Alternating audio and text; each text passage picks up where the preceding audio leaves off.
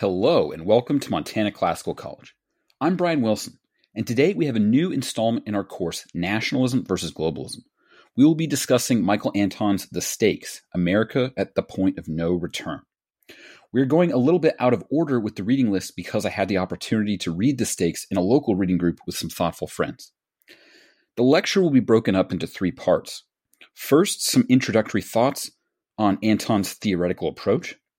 Then to his account of how and why the United States seems suicidally oriented away from remaining a distinct nation and toward being part of a global world state.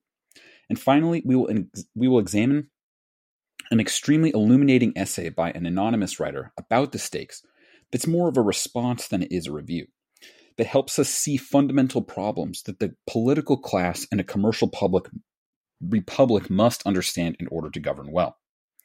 So we begin with some introductory remarks. Anton's book, The Stakes, came out shortly before the 2020 presidential election. It would appear then that its short term goal was to aid Donald Trump in his reelection bid. This book is much more than that and will be profitably read for years to come. It is a refreshing mixture of Straussian and online right thought. The core of Anton's thinking seems to be Straussian, insofar as there he shows a consistent awareness that there are fundamental problems that plague the quest to, to perfect politics. Um, this seems to undergird all of his thinking. And he seems to have learned things from the online right, who are often more willing than Straussians are, at least generally speaking, to notice uncomfortable trends in contemporary politics. You might say that to win an argument, a Straussian might perform a philosophical genealogy on wokeness and smile when they connect the dots back to Kojève or Hegel. Argument over. Whereas someone on the online right would be more at home in just saying that wokeness is anti white and therefore bad. One of these things is safer to do than the other. Now, people who are influenced by Strauss often say, correctly, that every political regime is a cave in the Platonic sense, which is to say, it fundamentally shapes the souls of its denizens in ways that are often not fully realizable by them.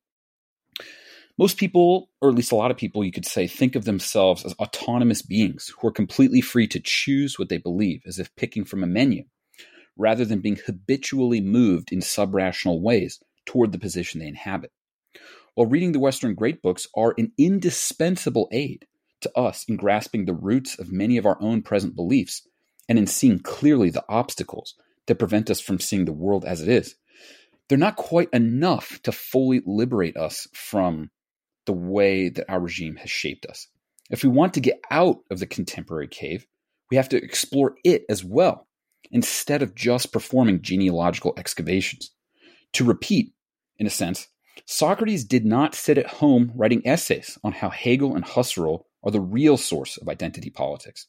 Rather, he probed his contemporaries about their most cherished opinions, and he refuted them, making them very angry in the process sometimes. It takes a lot of spine to have that kind of conversation. Or we could say that Socrates had a very high threshold for emotional discomfort.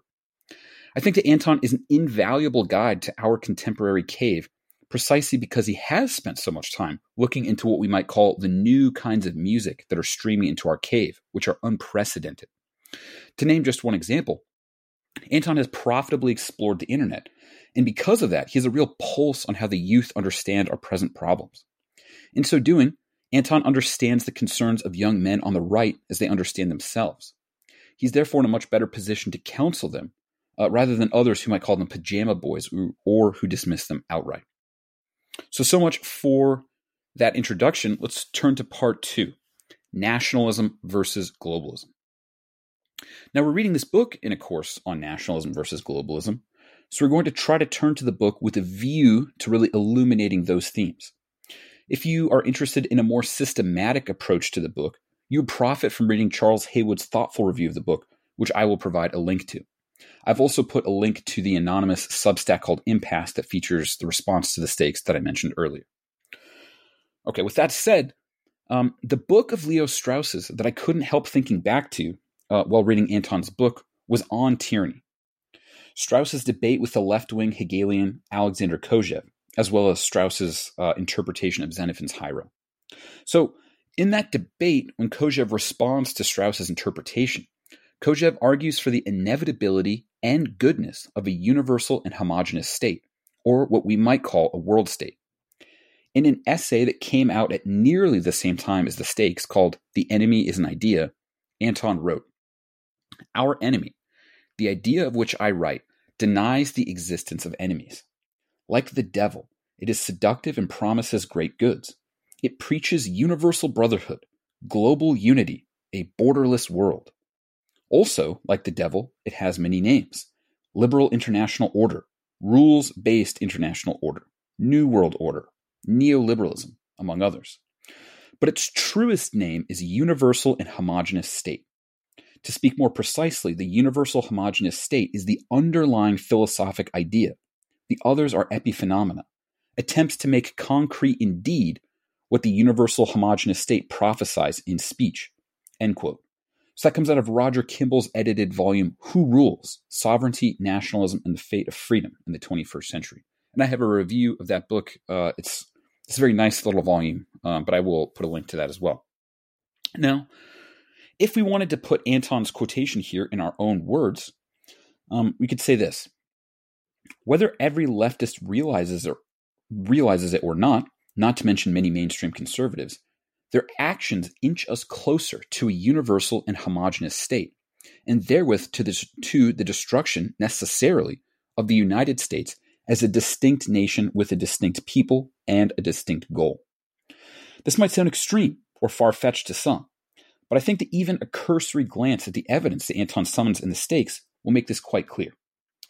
Um, but maybe, maybe as a preliminary taste of the evidence, uh, I found a very, very brief, brief and pithy article by Victor Davis Hanson um, called "The Coup We Never Knew."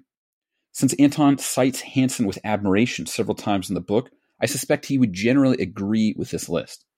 In this article, The Coup We Never Knew, Hanson lists 17 categories of problems facing the United States. Each sentence in the article raises a question, except for the final sentence. To go through the categories, he lists the border and its near non existence, our staggering debt ceiling, the turn against one of our plentiful energy sources, natural gas, the intimidation of Supreme Court justices, government censorship of media outlets, our politicians viewing each other as genuine enemies, a politicized FBI, the trans movement, COVID overreach against our civil liberties, 70% of ballots not being cast on election day, more technology being involved in voting, and yet somehow it's increasingly less efficient and takes it and takes us longer to count votes than ever before. Softness on violent crime and thievery, the disgraceful exit from an unsuccessful war in Afghanistan, the FBI's willingness to lie, military leaders who are more loyal to China than to the commander in chief, universities that actively discriminate against white students. And he finally asks whether COVID or wokeness was more fundamental in canceling the Constitution. His final sentence, quote, We are beginning to wake up from a nightmare to a country we no longer recognize and from a coup we never knew. In some way, then, one way to describe the stakes that Anton and Hanson refer to are Is it possible to defeat the humans and ideas that have made the United States virtually unrecognizable? To begin with, we turn to Anton's opening chapter on California as a horrifying case study for the American future. Though, on page 277, he tells us that present day California is too optimistic of a future to hope for. And he says this is so because the ruling class in California isn't yet done doing the work to make California into what they want what they want it to be. Anton tells us in the opening chapter that quote a crucial element of the California dream in the 21st century is to marshal the enlightened future to confront, conquer, and crush the benighted past. The result is a kind of neo feudal system in which the oligarchic class harnesses the resentment of the poor against the middle class. And those who lived in California the longest, heritage Americans, are supposed to be the biggest losers. Anton mentions the idea of inheritance in the first chapter. Maybe we are meant to hear echoes of the first book of Plato's Republic, uh, since I think around this time, Anton also came out with his very funny and illuminating article, Beto's Republic, which I will also link. Um, but maybe he was thinking about the Republic as he was writing this. So um, the echoes that we might hear in Plato's Republic are in which Cephalus' son, Polemarchus, talks of that which a father passes to his son. It isn't just his possessions, but also arguments and moral opinions. In the case of California, it appears that for many, they have lost both forms of inheritance. They cannot afford to live there, and the moral opinions they have received keep them farther away from happiness, and without awareness that the opinions that they possess are precisely those that will keep them away from happiness. To illustrate this, Anton spins a nice vignette of an impossible romance between a female teacher and a male cop. The teacher probably lives far from her school with a bevy of roommates. She's likely been conditioned into thinking that she should spend her 20s partying and swiping through Tinder. If she meets a cop who probably also has to live far from where he works, they won't wind up married to each other because demographic data consistently indicates that women are not likely to marry men who earn less than they do.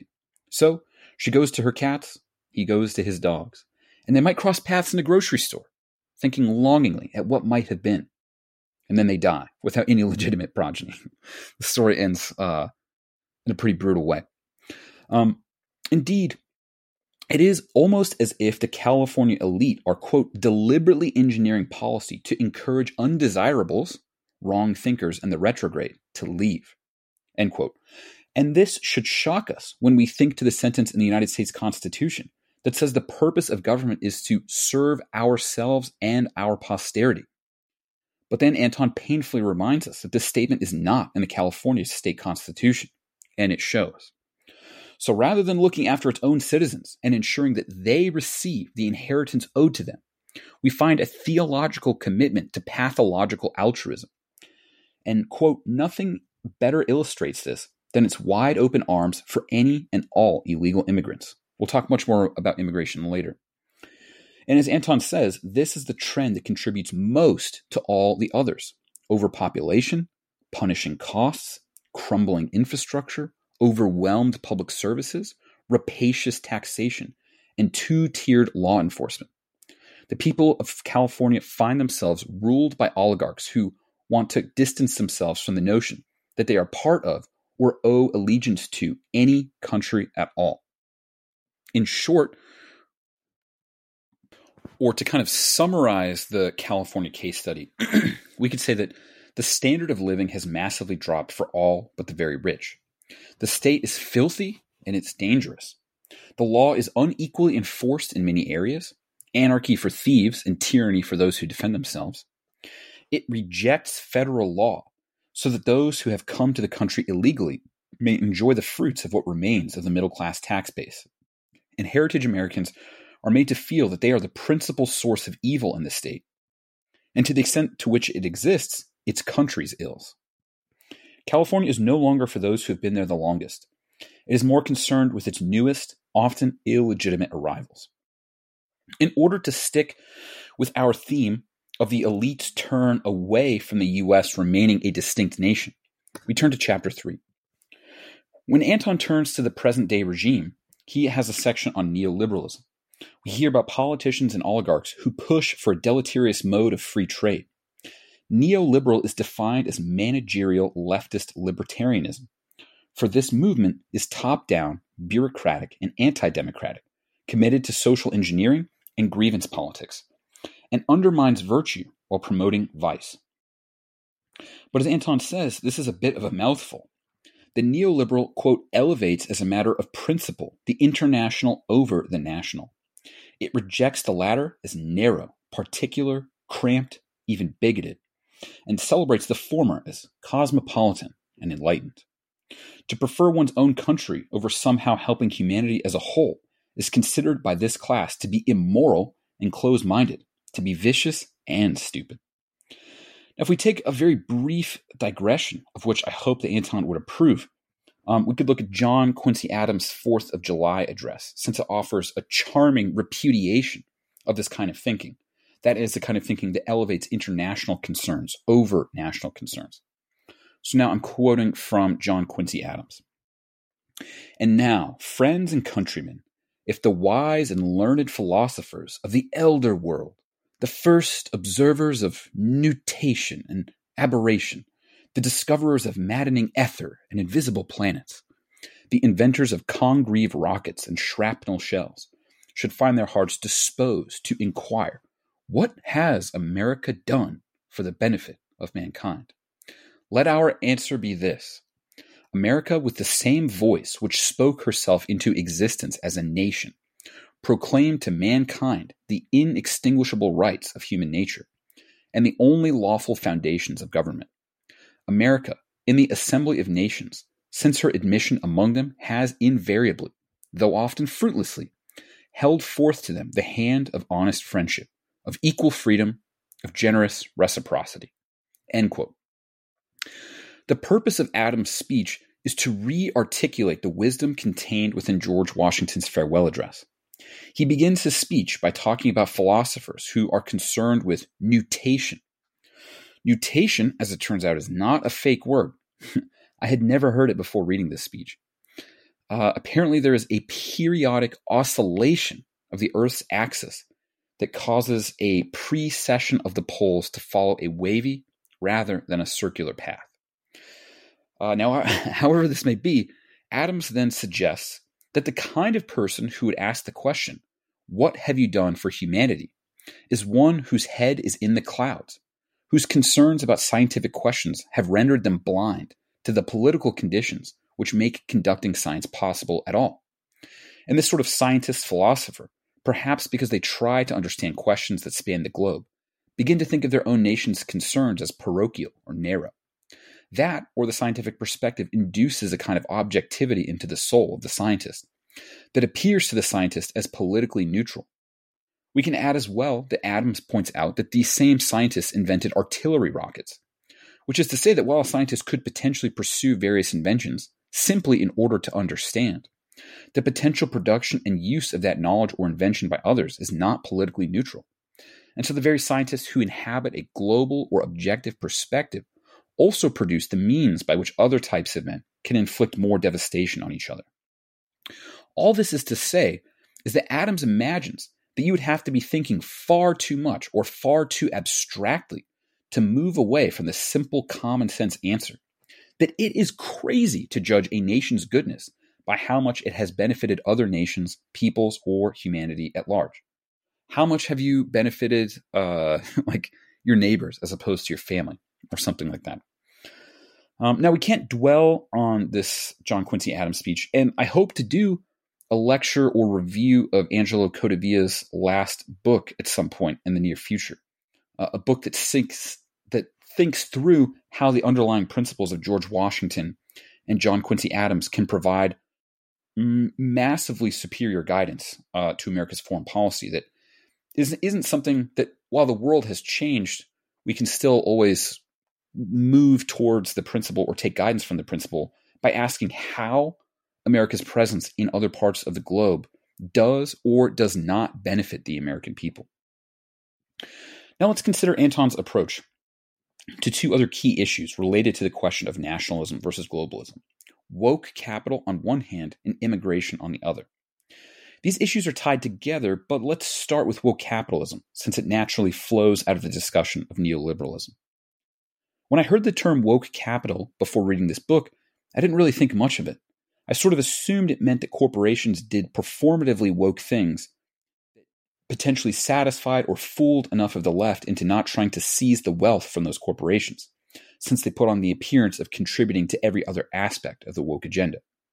However, Anton really helped me clarify that in many ways, the end goals of many on the woke left and of uh, the oligarchic class are actually the same, even if they take different roads towards those goals. Here are a couple clear examples of this um, that I found in the book.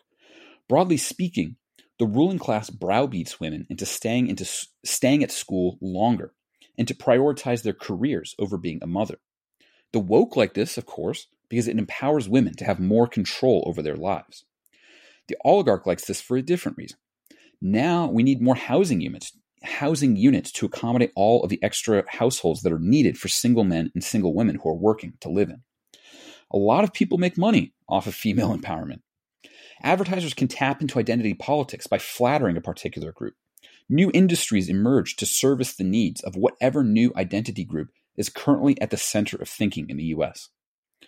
The shared goal of woke capital uh, and uh, and oligarchs is formulated in the following way by Anton. Um, or I guess you could also say that he's describing the the vision that the ruling class has for the country. Their solution is first and fundamentally to transform the United States into a deracinated economic administrative zone with one size fits all rules, whose surface impartiality masks an unbending bias towards capital over wages. Uh, to sort of work through the different parts of that quote, we could say that to be deracinated is to feel as if you are from nowhere, to feel rootless, to feel as if one spot on the globe is as central as any other. A financialized economy that does not build things makes it more difficult for wage earners to secure jobs that compensate them well enough. The oligarch wants us to be consumers rather than citizens. Making the United States border porous helps to facilitate the feeling that we live in an administrative economic zone. How can you feel like a citizen if you never have to deliberate with others about your nation's vision of the good? If you never rule or, or are ruled in turn? If you only have to worry about your stomach and your pleasure? It is better to enjoy the monoculture that has come to dominate the United States, which increasingly threatens to eliminate the actual geographical folkways and diverse ways that had flourished previously in the United States. Uh, the monoculture, you can sort of feel it everywhere. Rural parts of Idaho, you know, feel relevantly similar to rural parts of Indiana, for instance. Um, at any rate, then, we see then that the oligarchs and the woke can gain something from porous borders. They, the porous borders, again, suit the oligarchs because each person who comes in is a consumer, and many of them will work for low wages while driving overall wages down because the supply in the labor pool is bigger. Porous borders suit the woke because support of such porousness allows them to offload some of the guilt they experience for being white. They can rest assured that they are on the side of the oppressed. The oligarch, the oligarchs like low wages for immigrants, and the woke can feel like our country is being enlivened with diversity. One way to prepare citizens to be mere consumers is to educate them against patriotism and against citizenship, as we've sort of seen, but I think here Anton really drills down on this a little bit more. The point of education in the United States right now is, quote, to drill into young, potentially patriotic Americans that they must never, ever feel proud of their country's achievements, but also that they damned well better feel guilty about its sins, real, imagined, and exaggerated. In other words, paradoxically, Americans cannot claim to participate in the good deeds of the past, but they must be blamed in a tangible and financially noticeable way for anything bad that happened in the past. And to be clear, this only applies to white or heritage Americans. Other races are welcome to claim any good deed, real, imagined, or exaggerated, as their own from the past, and to feel that no blame can possibly ever redound to them from any action from the past. Europeans or Americans enslaving people of color of the past is the most talked about problem. But one almost never hears of how Africans on their own continent enslaved each other and made their property easily available at ports for sale. This is not some kind of the libs or the real racist sort of argument. Rather, I just mean to say if anyone really wants groups or families to pay up generations later for evils in the past, the task is never ending and incredibly complicated, and it should not be attempted. So we turn from woke capitalism to immigration. This is one of the longest chapters in the book, and Anton devotes so much time to it because, one, as he mentions earlier, mass immigration exacerbates every single one of our other problems. But at a more fundamental level, the logic of mass immigration points toward the loss of the United States as a nation. That the US can become the first post nation in the world by saying that everyone is an American. And so by making no one an American, and, and so this makes nobody an American if everybody is. Anton's book is very good at seeing or thinking through the logic of different positions and where they would inevitably wind up if they continued indefinitely. So he points out that since 1965, the United States has received approximately 90 million immigrants, and the number could be higher than that.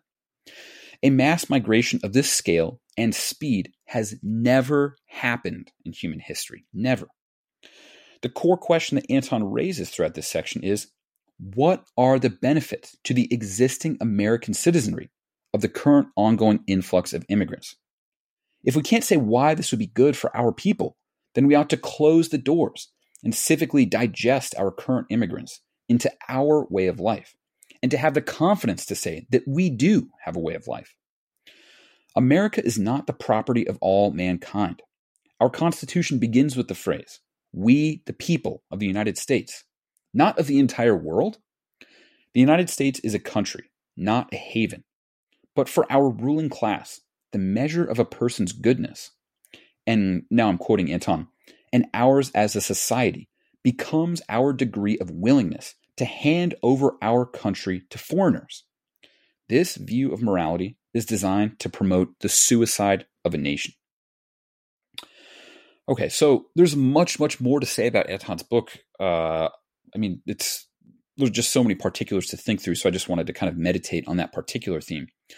I wanted to end by summarizing the thought of what I took to be the most uh, I don't know, helpful review or response to Anton's book that I found on the internet. Somebody I think who tried really hard to understand the book and who kind of adds a lot to our thinking on this kind of thing. So, um, here's the article is called Towards a Clearer Trade Offs Conservatism Remarks in Partial Response to Michael Anton's The Stakes.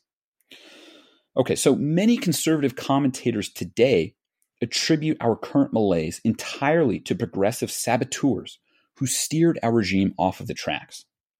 Without denying that such people exist, the author of this uh, article, named Pharnabazus, uh, our Persian friend, our Persian friend proposes that the problem runs deeper and that the progressives may have been exploiting a latent potentiality that existed within our regime within our regime type from the very beginning. Or to put it another way, that a commercial republic is vulnerable to certain vices and pathologies. By blaming our problems on progressives alone, conservatives fail to appreciate that that uh, they fail to appreciate that great liberal thinkers and the American founders did not see commercial republicanism as a perfect regime. They were aware of the trade-offs that such a regime is compelled to make. Um, and I think uh, Pharnabazus goes out of his way to say that a lot of the things that he has in mind are things that Anton probably is aware of. I mean, you know, you can only do so much in a book.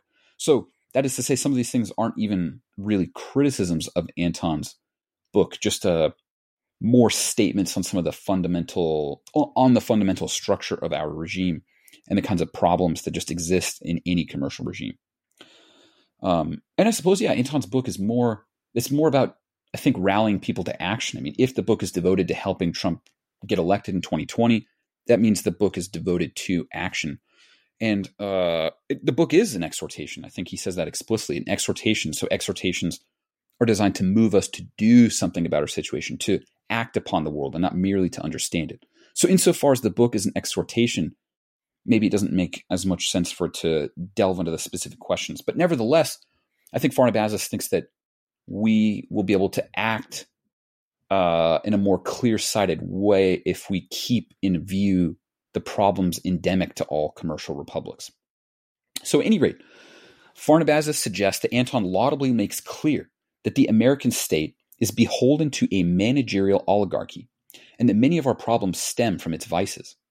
However, Pharnabazus proposes that Anton might have benefited his readers more if he drew, quote, an even clearer and continuous set of lines between commerce, and political dissolution.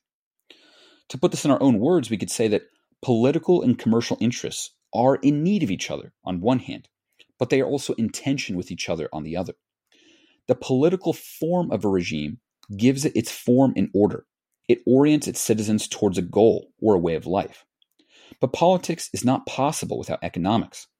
Indeed, when Plato has Socrates build his city and speech in the Republic, he shows that in some sense economics precedes politics, inasmuch as economics is that which helps us fill the belly. Once the belly is full, we can think more clearly about higher order goals we ought to pursue. But once economic interests become powerful enough, they begin seeking to dissolve political boundaries as well as moral restraints imposed by politics in order to extend its own power. This sort of idea is seen clearly in one of Anton's quotations about a libertarian claiming that the United States is an economy with a country, not a country with an economy. That quotation brings out the competing claims of economics and politics with great clarity. Pharnabazus is impressed by Anton's critical picture, but wonders if the overemphasis on neoliberalism as a proximate cause and progressivism as the deepest cause of our problems really gets to the roots of the issue. He thinks that we can't just consider ideas, and so he moves to suggest that neoliberalism uh, has a pronounced antecedent in the rise and especially the effects of industrial corporate capitalism back in the late 1800s, and that it isn't progressivism alone that undid the United States, but that advertising and consumerism did as much or more than progressivism to alter the American relation to prescriptive morality. In other words, while Anton and other Straussians laudably draw our attention back to political matters when others are inclined to look at other causes, like Beard, for instance, um, when he writes about the American founders, Pharnabazus proposes that we have to constantly see how these competing claims of both economics and politics interact with each other from the very beginning of the American founding, or even the founding of liberalism, to properly diagnose our problems and their causes today. Um, well, maybe yeah. I'll keep I'll keep going before I add this. Um, Pharnabazus provides an extremely illuminating account of the rise and the problem of the modern corporation. He begins by noting that Locke, Montesquieu, and Adam Smith all believed that while the modern economy would certainly outweigh the costs that it would entail, that on the other hand, it would come with genuine costs or risks. Namely, the economic self interest could tip over into viciousness. Imagine a, predator, a predatory payday lender, or things like that. And that there could be physically diminishing effects that could follow from an unprecedented array of comforts, services, and luxuries. The railroad is the hard technology that makes industrialization and rapid economic growth possible. But the corporation is the social technology that makes it possible. Corporations sever owners from the communities where workers work, and so sever them from the moderating effects that flow from the owner going to the same church as his workers, etc. Managers are beholden to owners who live in many different places. These owners lessen their financial vulnerability by owning something with others, and they don't have to see the worker and can focus on squeezing efficiency out of the managers that they hire. The pre corporate situation was more pro social or it was more easily supervised by political concerns.